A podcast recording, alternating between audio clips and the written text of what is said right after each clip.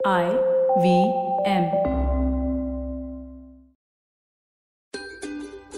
नमस्ते, मैं शिफा माइत्रा, स्वागत करती हूँ आपका स्माइल इंडिया पे।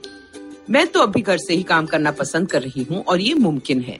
हाँ एक चीज़ जो मैंने पाई है कि सुबह सुबह तैयार होकर फिर ऑफ़िस का काम शुरू करना ज़्यादा असरदार होता है। वक्त पे शुरू करो और वक्त पे खत्म करो, जैसे ऑफ़िस के दिनों में होता था। आजमा के देख लो। अब कुछ मज़ेदार बातें। बैंगलोर में एक बहुत नामी स्कूल है कनेडियन इंटरनेशनल स्कूल और यहाँ पे पढ़ना काफ़ी बड़ी बात है। जब लोग यहाँ से निकलते हैं तो शानदार ग्रेजुएशन समारोह होता है, जो इस बार मुमकिन नहीं था। तो प्रशासन ने एक मज़ेदार तरीका निकाला। हर स्टूडेंट ने अपने घर वालों के साथ गाड़ी में बैठकर मैदान का चक्कर लगाया और टीचर्स ने तालियाँ बजाई जब स्टेज पे नाम और गुण बताए गए। पूरे प्रोग्राम को लाइव सोशल मीडिया पे भी दिखाया गया। अब जहाँ हर चीज़ नई हो रही है तो कार में डिग्री क्यों नहीं? एक शख्स है जिसने सत्तर की उम्र में अपने लिए नाम कमाया है। आशा सिंह पाँच साल पहले तक एक गृहिणी थी जिन्होंने जीवन में कभी घर के बाहर काम नहीं किया था। लेकिन आज आशा आंटी को काफ़ी लोग जानते हैं दुनिया के अलग अलग कोनों में, क्योंकि आशा जी चलाती है ग्रैनीज इन ये एक होम स्टे है बनारस में। जो भी उनके यहाँ रहता है, उनकी प्रशंसा करता है और अक्सर लौट के भी आते हैं। आशा सारी उम्र पटना में रही और लोगों से मिलना उन्हें अच्छा लगता था, पर घर की देखभाल में ही सारा वक्त निकल जाता था। पति चल बसे, बच्चे अपने अपने कामों में मसरूफ थे, तभी आशा को मौका मिला इस होम स्टे में पार्टनर बनने का। उनके बच्चों ने कहा, करो, पर बाकी रिश्तेदार खुश नहीं थे। आशा ने हिम्मत दिखाई और काम शुरू किया। बिल्कुल घर की तरह चलाती है वो होम स्टे और मेहमानों से भी उसी तरह पेश आती है। रोज नाश्ता उनके साथ करती है और बातें होती हैं। किसी को हिंदी सीखनी हो तो हेल्प करती है, किसी को योगा कराती है, कभी तो उन्हें शॉपिंग के लिए भी ले जाती है।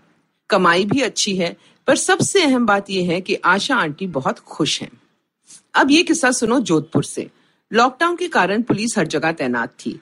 तो जब एक शाम एक गाड़ी चौक के बीच रुकी तो वो देखने गए। बारमेर से एक मियाँ बीवी अस्पताल जा रहे थे बीवी की डिलीवरी के लिए। गाड़ी को वक्त लग रहा था। बीवी को दर्द शुरू हो गई। डॉक्टर को बुलाया गया, पर दर्द बढ़ता गया। एक महिला कांस्टेबल थी तो उसने उस आदमी और अपने साथियों से मदद मांगी और वहीं चौक पे उस औरत ने बच्चे को जन्म दिया। एंबुलेंस आई और उन्हें अस्पताल ले जाया गया, जहाँ दोनों माँ और बच्चे स्वस्थ हैं। जब जोधपुर के पुलिस चीफ ने उन पुलिस कर्मियों को बधाई दी, उन्हें तब भी यकीन नहीं हो रहा था कि ड्यूटी पे उन्होंने क्या चमत्कार कर दिखाया। ये खबर आई है बैंगलोर से, जहाँ औरत आरोग्य नामक एक संस्था है जो बहुत नेक काम कर रही है। ये औरतों के लिए हाइजीन पैकेज बनाती है, जिसमें सैनिटरी पैड, साबुन और शैम्पू होते हैं।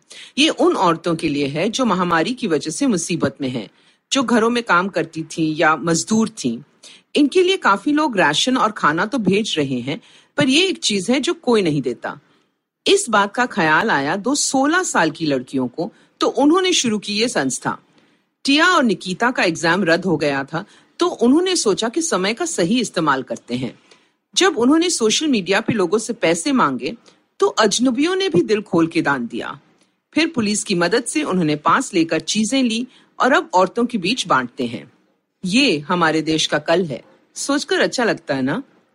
एक चीज़ जो मेरे आसपास के यंगस्टर से सीख रही हूँ, वो है रिसाइकलिंग जैसे हमारे माँ बाप करते थे, वैसे ही आज की पीढ़ी में भी दिख रहा है। क्या हम ही भूल गए थे ये बातें? पुरानी जीन्स की शॉर्ट्स बनती हैं, जूतों पे खुद पेंटिंग करके उनकी काया पलट देते हैं। कुछ सुझाव मेरे पास भी हैं जो शायद आपको भा जाएँ। जैसे टी शर्ट पे दाग लग गया तो वीडियो देखकर उसको डाई कर लिया घर में मौजूद हल्दी से। या पुरानी कांच की बोतल में दिवाली की फेरी लाइट्स लगाकर एक कमरे की सजावट बदल दी। अगर आपको ये पॉडकास्ट पसंद आया तो और दिलचस्प पॉडकास्ट सुनना न भूले आईवीएम नेटवर्क पे।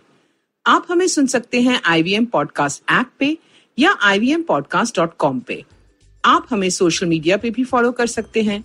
हम at I V M podcast हैं ट्विटर और इंस्टाग्राम पे। और अगर आप मुझसे बात करना चाहते हैं तो मेरा हैंडल है एट शिफा माइत्रा इंस्टाग्राम और ट्विटर पे।